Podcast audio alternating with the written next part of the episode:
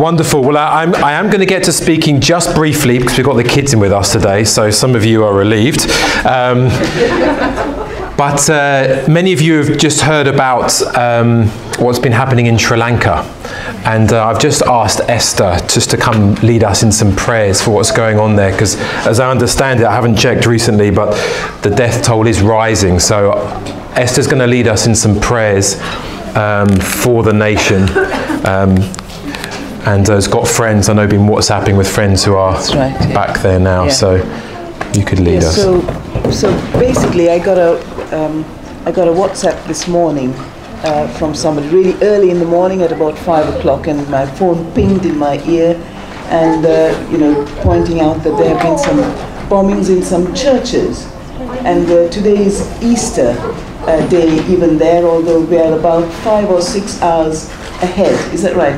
Yeah. But uh, so I'm just talking to some people, uh, colleagues there from India. So, um, so, so that's where they are. So they were actually, and in, in Sri Lanka, and I don't know if it's the same in India, we have our church services really early in the morning at 7.30 before the heat of the day. Some churches start, um, and then the services carry on. So there were these bombings there, and so uh, it's quite disappointing because this is the first time that I'm aware of, and I'm reasonably old uh, uh, to think that this is the first time that I know, anyway, that uh, churches have been targeted. So normally there's lots of uh, strife between governments and people. Uh, and uh, various terrorist organizations, but this is the first time that I've heard of bombings in churches. I've not actually heard this ever, uh, in, as far as I'm aware, in the history of Sri Lanka. So this is something new, uh, and similar things have happened in some very, very big and posh hotels in Colombo. Uh, the Shangri-La and the Cinnamon Grand are some five-star, sometimes, uh, you know, they're really, really grand hotels where people are, are you know, where they have gone to worship and have, and have prayer uh, breakfasts, as it were.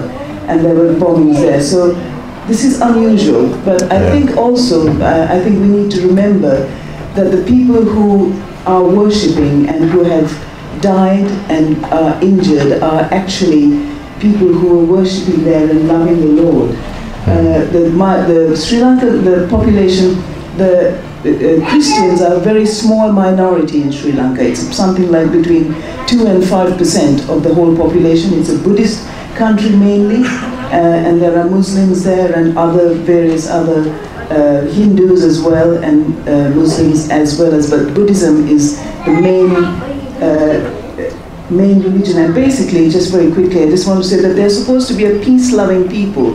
Buddhists, they follow a philosophy, a way of life that teaches them not to kill and not to, even an ant, they don't step on ants. So it's quite something to hear about this and what's going on. So we don't know who they are, but shall we just pray? Yeah, if you can just gather just for Yeah. half a minute or a minute. Yeah, just pray where we're seated and just ask that the Lord would um, and would bring some peace. The great thing about it that funny in a strange way I thought that actually this is quite a this could be quite a joyful day for people because actually they this is not death for those who have died. You know, in hmm. churches, this is actually life for them hmm. in, a, in a very contradictory way. Uh, hmm. because those who have died, actually, they haven't died, they're actually alive. And in fact, I remember Daniel once saying, drawing a line and saying that we live, we die, and we live again. So that's the amazing thing. So actually, the perpetrators think that they've killed someone, but what they don't realize is that those people are still alive in Jesus. Which is Amen. amazing. So shall we just Yeah, that's right. Thank you, Lord. Yes. Lord Jesus, I just thank you, Father, for uh, your death. And on this amazing Easter day where we remember that you have risen again, Lord, we just pray, Father, for Sri Lanka, especially that we would just make them uh, know you more, Lord. May they be uh, rejoicing in their sadness in a strange kind of way, Lord, uh, and know that actually this is going to bring peace amongst people. Uh, and that they will show love Please, uh, as well uh, to each other in Jesus' name. Amen. Amen. Thank you, Esther. Okay. Can I get a round of applause for Kira? who's going to read our scripture this morning from John chapter 20. So go for it. Jesus appeared to Thomas. One of the twelve disciples, Thomas, nicknamed Twin, was not with the others when Jesus came. They told him, We have seen the Lord, but he replied, I won't believe it unless I see the nail wounds in his hand, put my fingers into them, and place my hand in the, into the wound in his side. Eight days later, the disciples were together again, and this time Thomas was with them. The doors were locked, but suddenly, as before, Jesus was standing among them. Peace be with you, he said. Then he said to Thomas, Put your finger here and look at my hands. Put your finger into the wound in my side. Don't be faithless any longer, believe.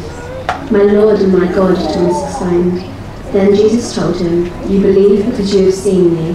Blessed are those who believe without seeing me. Yeah, amen. Wonderful. We are living in, a, in an age of skepticism, aren't we? We're living in an age where doubt is actually seen as a virtue today.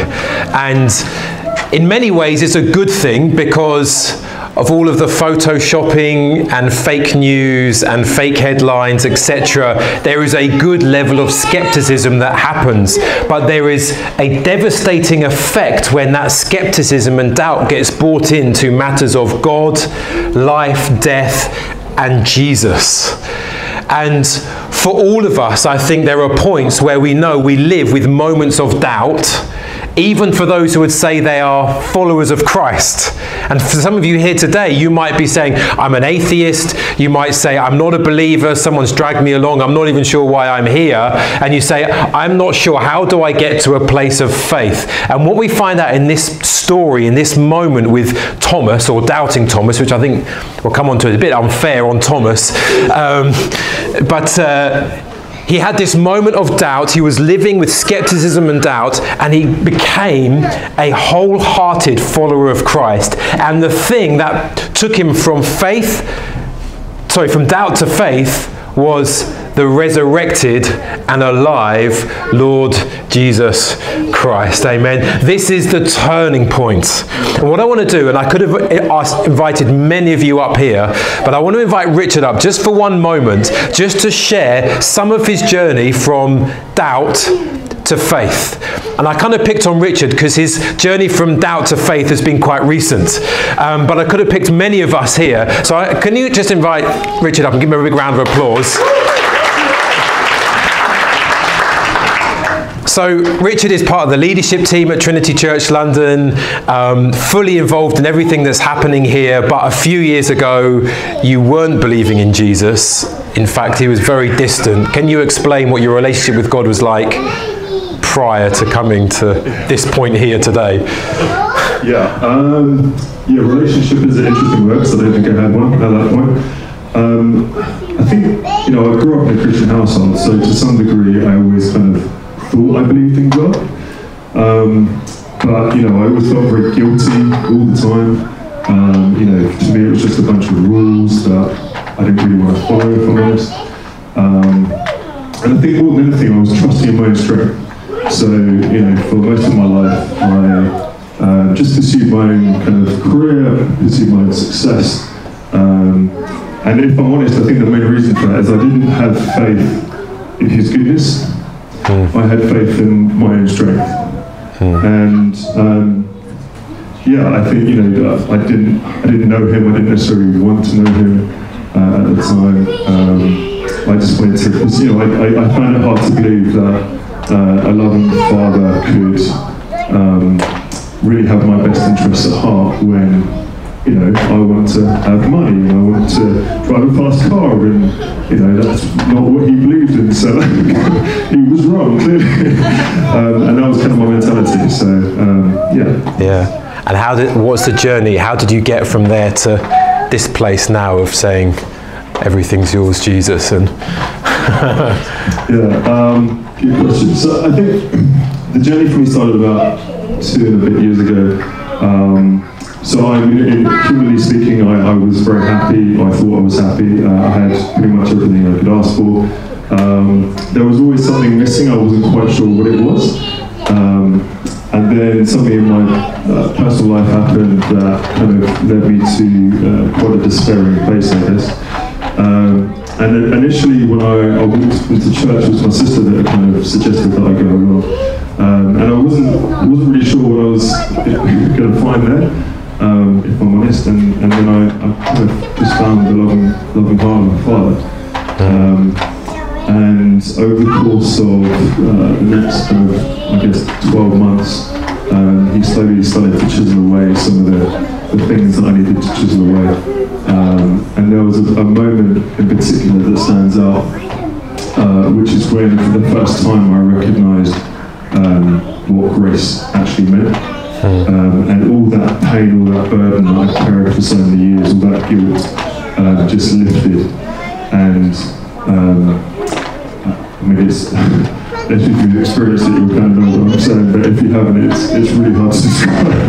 Um, but I think, you know, for, for me, just recognizing what Jesus had done and also recognizing that it wasn't something he'd done once 2,000 years ago, but it was something that he was doing for me all the time, you know, walking with me, caring about every little thing that happens in my life, um, changing my character from within, and yeah, just kind of walking, you know, doing life with me, I guess is mm. a good way to think about it. And I think back then, you know, we, we as a society, I think we idolize the cross.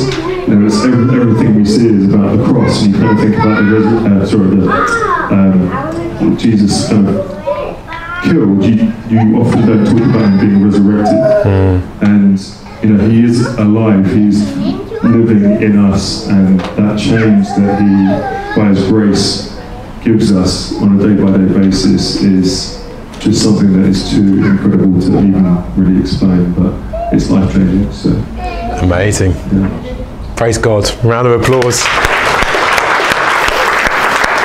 God is good, amen. And I just want to, I, I, just want to tell you just the story, really, of, of what happened.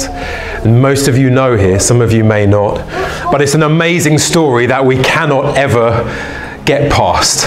It's the story of a, a young baby boy who grew up utterly pure in heart, word, and, and, and deed, in attitudes, in thought, in action, in every single thing that this baby boy Jesus did, he was utterly perfect. So you could have walked past this boy who became a teenager, who became a man. You could have walked past him in the street and not known that you had walked past someone utterly unique until he started speaking and doing things and acting and behaving and working for you as a carpenter up until the age of 30, when you would have noticed something utterly unique about this man, Jesus. Visually, he looked like Mike, maybe, or. or me, or Steve. Not Honor Healy, sorry, Honor Healy, he's got to be a guy. But anyway, he looked like someone very ordinary until you got to know him. And yet he knew he had a very specific mission on this earth.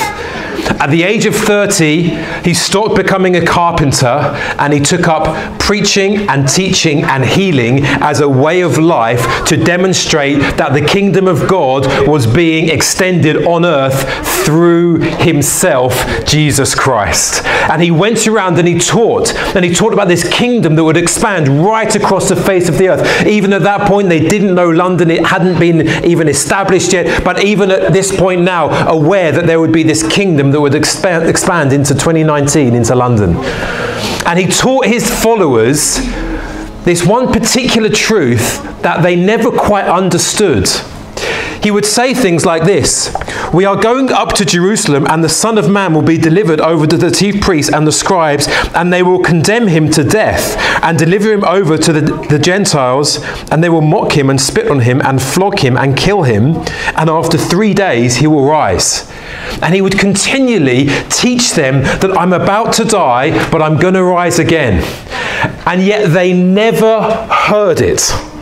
Have you ever heard something but not heard it? Yeah. I was thinking this morning, sometimes I tell my kids, we're going now, we're, we're, we're leaving, and they look at me and they hear it, but they don't hear it. it. It's possible sometimes to hear information, but it just doesn't compute with your framework of thinking, so you don't hear it. And he told them continually and continually this truth.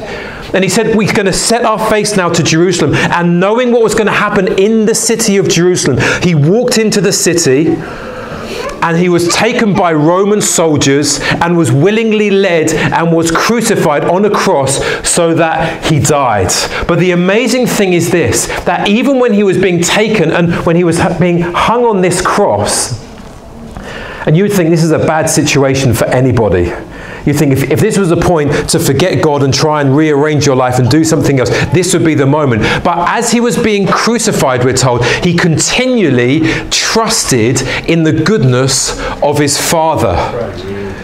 He trusted words like Job 19:25, where he's, he reads or read, Jesus would have read that one day the Redeemer will live and we will see him on the other side of death. And he would have hung on to this truth. In Isaiah 53, we're told that the Redeemer will be crushed, but will one day have his life prolonged and he will see the fruits of his death. And he would have hung on in these moments. He would have known about Jonah, who would have gone down in the fish, if you remember the story. In fact, I don't know if you saw on BBC, there's actually someone who got swallowed by a whale recently yeah. and lived to tell the tale.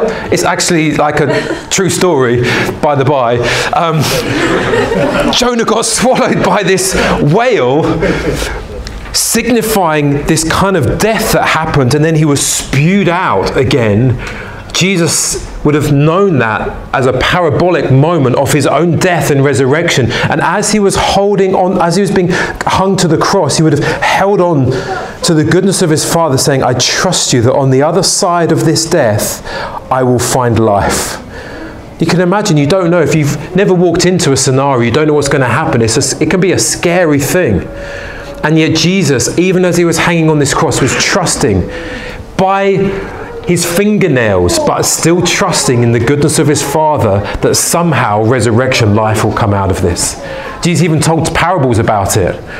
He told parables about people who would sow seeds into the soil, and this had to happen if life is going to spring up. Death has to happen if there's going to be new life. And he would have been reminding himself of these moments, trusting in the Father that these words were true and that life would abound after this death. The thing is that the disciples didn't know about all of these promises. They hadn't heard, they hadn't computed. So, as Jesus says, One day I'm going to rise again, when they saw Jesus Christ dying and then dead and then being taken away by Roman soldiers, their first reaction was to get out of here. Said, Jesus, our leader, has died. We need to flee from this city.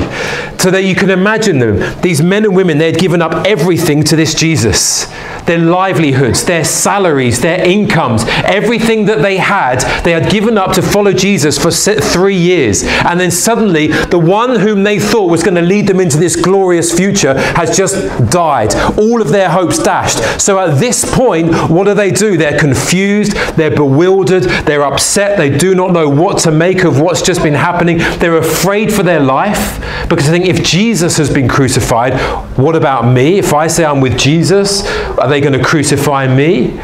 So some start to leave the city of Jerusalem and go home. Some flee. Some, they lock themselves in a room hiding from the religious leaders just in case some are looking for them that others might be crucified along with Jesus. They are in a terrified spot. They are hiding from the disciples. Sorry, from the, from the Roman soldiers. And then this amazing thing happens. You've got to imagine this, this small group of disciples, similar ish to this kind of size of group, hiding away, and we're told, with doors locked in case soldiers come and take them away. We're told that there is this appearance of the once dead but now alive Jesus Christ in their midst. Just imagine this a friend has just died and you went to his funeral on Friday and you're in church and suddenly this friend arrives in the middle of the room, what would your reaction be? I would think you would freak out. Yeah. Wouldn't you not? You would like, what are you doing alive? We just buried you three days ago. And yet here you are in the middle of the room and we're told they, they freak out. So much so that, I mean, we're told Jesus says, Peace be with you. Yeah. Which, for, which for us sounds like, you know, it sounds religious to us now. But for them, it would be like, all right, guys, how you doing? And you're like, I can't imagine that would have helped at that point. But he, he then has to repeat, saying, no, no, it's me. I want to give you peace. He says it really is me, and he eats with them to prove it because they think they think it's a ghost. They say, like, who is? Okay, I'll, I'll eat with you. So Jesus, this restaurant, and you can imagine them. I mean, I think their minds would have still been utterly like whirling around. Like we we think we know this is now Jesus, but how can this be true? How can this have happened? And what we're told is that Jesus breathes the Holy Spirit onto them. And I think in this moment, we're told earlier in John 16 that the Holy Spirit leads us into truth. When you get the Holy Spirit, things begin to, pennies begin to drop. I think as Jesus breathed the Holy Spirit on them, suddenly the penny dropped.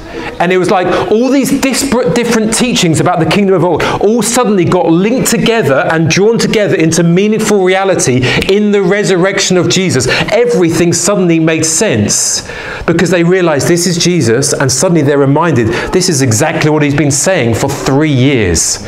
He always said he was going to do this.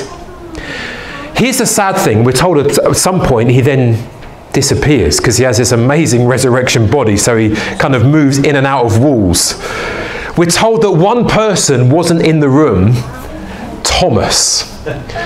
And you've got to feel sorry for Thomas because if you've ever turned up, if you ever went to like, you go to work on a Monday morning and everyone's been to an amazing party on Saturday that you didn't make it to, like, it's not an amazing feeling. You're like missing out on everything. And I'm like, oh, Thomas, did you hear? Like, actually, Jesus is alive. Everything's okay. The, the future is bright. There's eternal life set ahead of us. And he's told us and he's given us the Holy Spirit. You should have been there. You can imagine Thomas's reaction. We don't know why he's gone. Maybe he had been going to do like a recce on the city, like what's actually going on. Maybe he just popped out to get some milk because they'd locked their doors. We don't know. But he left the room. Jesus had arrived, breathed his Holy Spirit on them, and then left, and then Thomas arrives. So, this whole doubting Thomas thing, I think for many of us, we would feel the same. Like we would like some evidence too, wouldn't we? I would like to see Jesus. I would like to meet Jesus. And so this is what he says. This is what Kira has just read for us. He says, the disciple says, We have seen the Lord. And he says this, unless I see his hands and the marks of the nails and the place my and place my fingers into the marks of the nails and place my hand in his sides, I will never believe.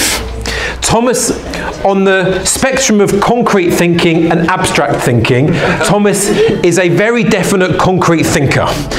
He likes to see things and then believe things. And many of us are like that, aren't we? I want to have evidence, I want to know, I want to see, and then I will believe. Then I will put my trust in Jesus. And what happens is that Thomas gets to meet the resurrected Jesus Christ. Utterly amazing. Eight days later, this is the kindness of God. His disciples were inside again, and Thomas was with them this time. He's like, I'm not making that mistake. I'm not buying your milk this time. Matthew, you can go buy the milk. I'm staying here until Jesus comes back again. And although the doors were locked, Jesus came and stood among them and said, Peace be with you. Just says, Hi, I'm back. Then he said to Thomas, and I would imagine he turns first to Thomas because he knew Thomas missed out at this point. Some of you feel like you've missed out on various things. Jesus knows, and he will rectify every injustice in this life. Says, Put your finger here and see my hands, and put out your hand and place it in my side. Do not disbelieve, but believe. And Thomas answered him with the only reaction we can make when we meet a living God. He says, My Lord and my God. Jesus said to them, Have you believed because you have seen me? Blessed are those who have not seen me and yet have believed. Isn't this amazing? What is Thomas's reaction when he meets the living Lord Jesus? He realizes the only thing I can do is give my everything to this Jesus, my Lord and my God. This person who he'd spent three years with as a teacher suddenly realized who he is and he does something would have been blasphemous for the Jews and he bows down and worships this man as the creator, God himself. And he says, as it were, You are worthy of everything everything I have, all that I am is at your disposal now. You are my Lord. I am your servant. You are my God. I am your creature. Everything that I have is yours. And he worships because he realizes this is a turning point. And for us, some of you might even be struggling now with bits of faith. The starting place is always the resurrection of Jesus. It's not dinosaurs or what's going on in Genesis 1. It's the resurrection of Jesus, and everything else begins to make sense out of that place. Without the resurrection, if Jesus had not been raised from the dead, what we are doing right now is pointless. Did you know that? We might as well save our money and go to the park right now. Because if Jesus isn't alive today, this is futile. This is what Paul says in 1 Corinthians 14. He says, if there is no resurrection of the dead, sorry, but if there is no resurrection of the dead, then not even Christ has been raised. And if Christ has not been raised, then our preaching is in vain. I was going to say no jokes at this point about my preaching, but. And your faith is in vain. We are even found to be mis- misrepresenting God because we testified about God that he was raised, that he raised Christ, whom he did not raise, if it is true that the dead are not raised. For if the dead are not raised, not even Christ has been raised. And if Christ has not been raised, your faith is futile and you are still in your sins. Then there are also those who have fallen asleep in Christ have perished. And if in Christ we have hope in this life only, we are of all people most to be pitied. Paul says this six things. Let me just read them out that are just pointless. If Jesus did not get up from the dead, there's no point in preaching, there's no point in having faith. To be a Christian is useless. We misrepresent God. We still have guilt. We are left in our sins. Those who have died before us, there is no hope. We don't see them in heaven. There is no glory. That's it. They have just perished. And we are to be pitied as Christians. But if Jesus Christ has been raised, then preaching the gospel is one of the most important things that we can do as followers of Jesus Christ. Because in the telling of this good news again and again and again, there is life and eternal life to be found. Amen. It means that faith in Jesus Christ is the most important thing. It means that a day like today is not an oddity in a changing culture, but is actually human beings syncing up with reality that there is a creator God who was crucified and is now alive again today. This is the place where we are meant to be. It means we have been forgiven and my sins are not counted against me. So I'm going to go to St. James's Park and party like I am not condemned but utterly justified in Jesus Christ. Amen. It means that those who have died now and have been trusting in Christ are beholding eternal glory and knowing whom they were built for it means that we are now the ones to be envied. Isn't that amazing? In the resurrection, we get everything.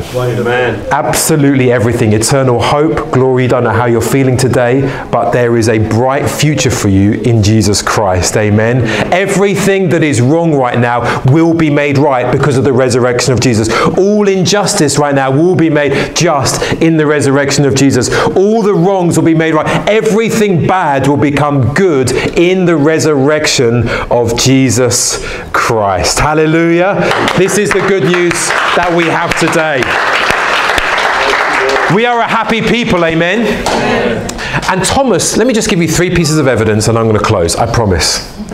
If you're wondering, if you're not a Christian here, let me just give you three pieces of evidence that why the resurrection actually happened. Firstly, Jesus' friends and family were persuaded that Jesus actually came back from the dead and was God and is God.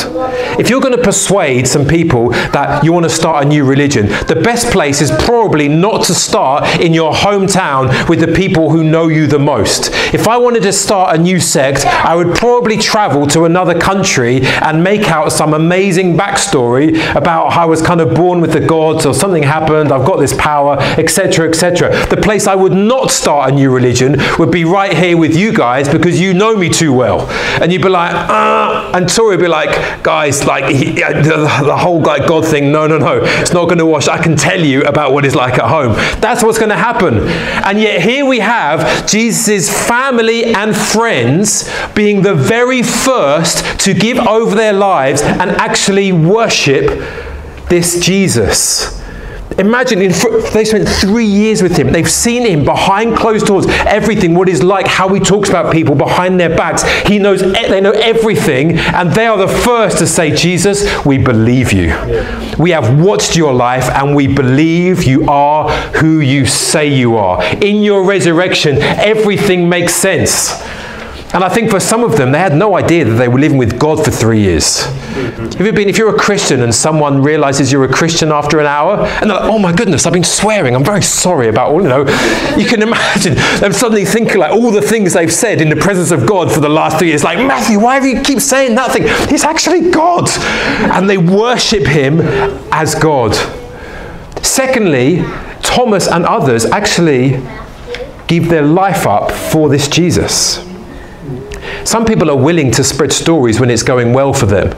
Actually, if I can get something from this, I will propagate a story. But if the only thing I'm going to receive is persecution, poverty, and death, what is in there? What is in it for them to spread this story. And what we're told is that Thomas, from this point on, his whole life was radically turned upside down. He worships Jesus and he leaves later his hometown and travels to India, we're told, to spread the good news of Jesus Christ. And in AD 72, willingly is killed because he keeps telling other people about this Jewish man, this rabbi from the north, from Nazareth, who was crucified but was raised from the dead, is now forgiving sins across the nations. They crucified crucified him for it, and he died gladly for the sake of his name.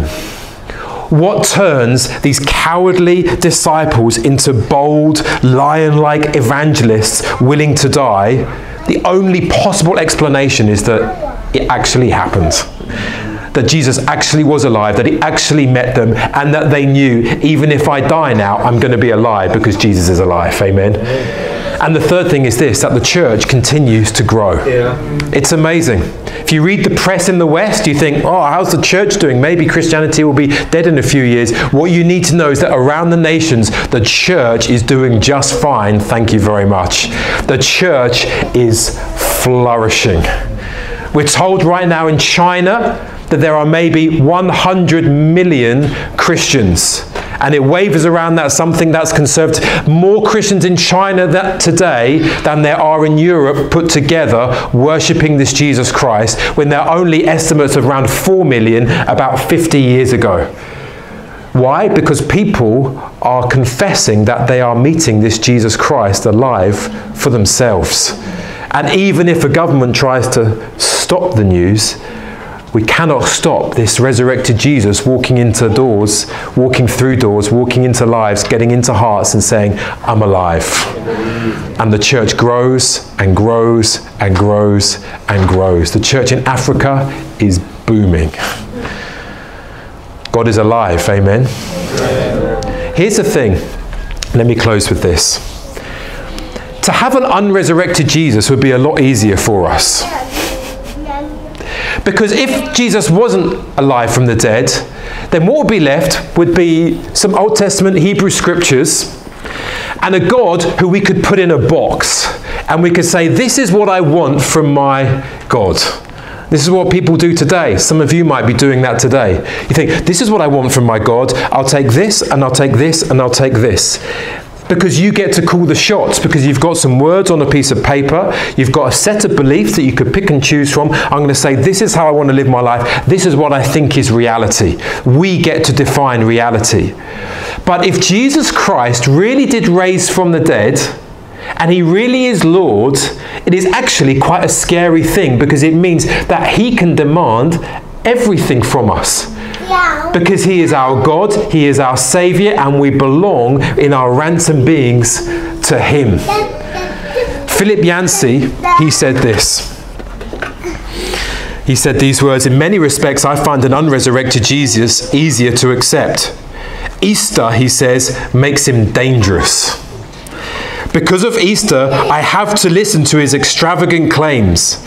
I can no longer pick and choose from his sayings. Moreover, Easter means he must be loose out there somewhere. do you know he's loose in London today? Do you, know, do you know he's loose in the nations today as the resurrected king of everything? And when we come to him, we give him everything. So I want to close by praying for us. And for some of us, it's just a rededication to a risen king who gets to define reality, not us. And we say, Lord, you are my Lord and my God. And secondly, for some of you, this might be the first time you've been in church or the first time you've actually heard of a resurrected Jesus. This can be the moment you can say simply, You are my Lord and you are my God. Not a, just a Christian God out there, but my Lord and my God. So, can I pray for us? And then we're going to close and worship. Should we pray together? Yeah. If I can invite the band back up.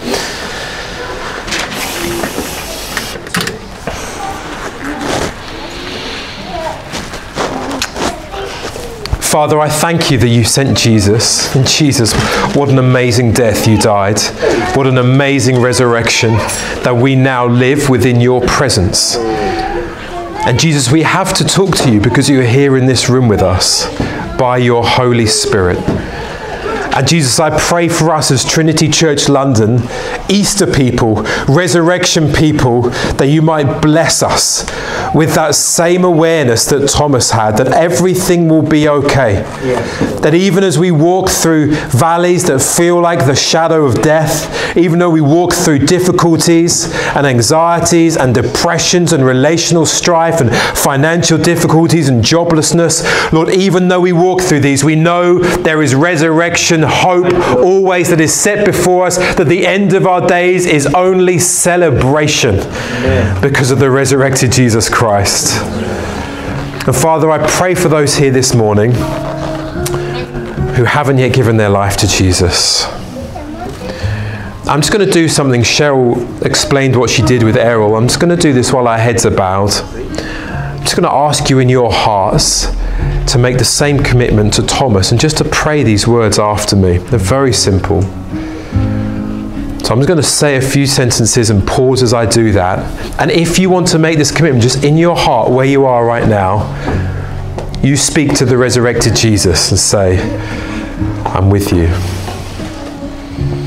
So, Jesus, I thank you for dying for my sins.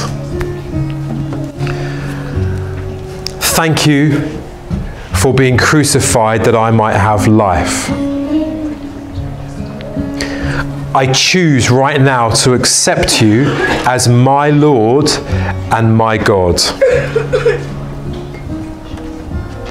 I worship you, Jesus.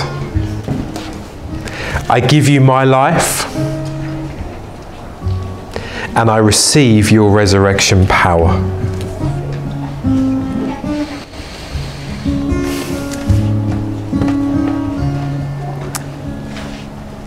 Holy Spirit, thank you.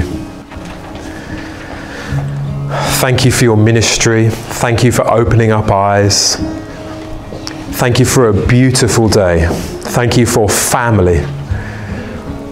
And I pray, bless us as your resurrection people. Amen. Amen. Can we stand and can we give Jesus a round of applause and thank him for his resurrection? Thank you, Jesus.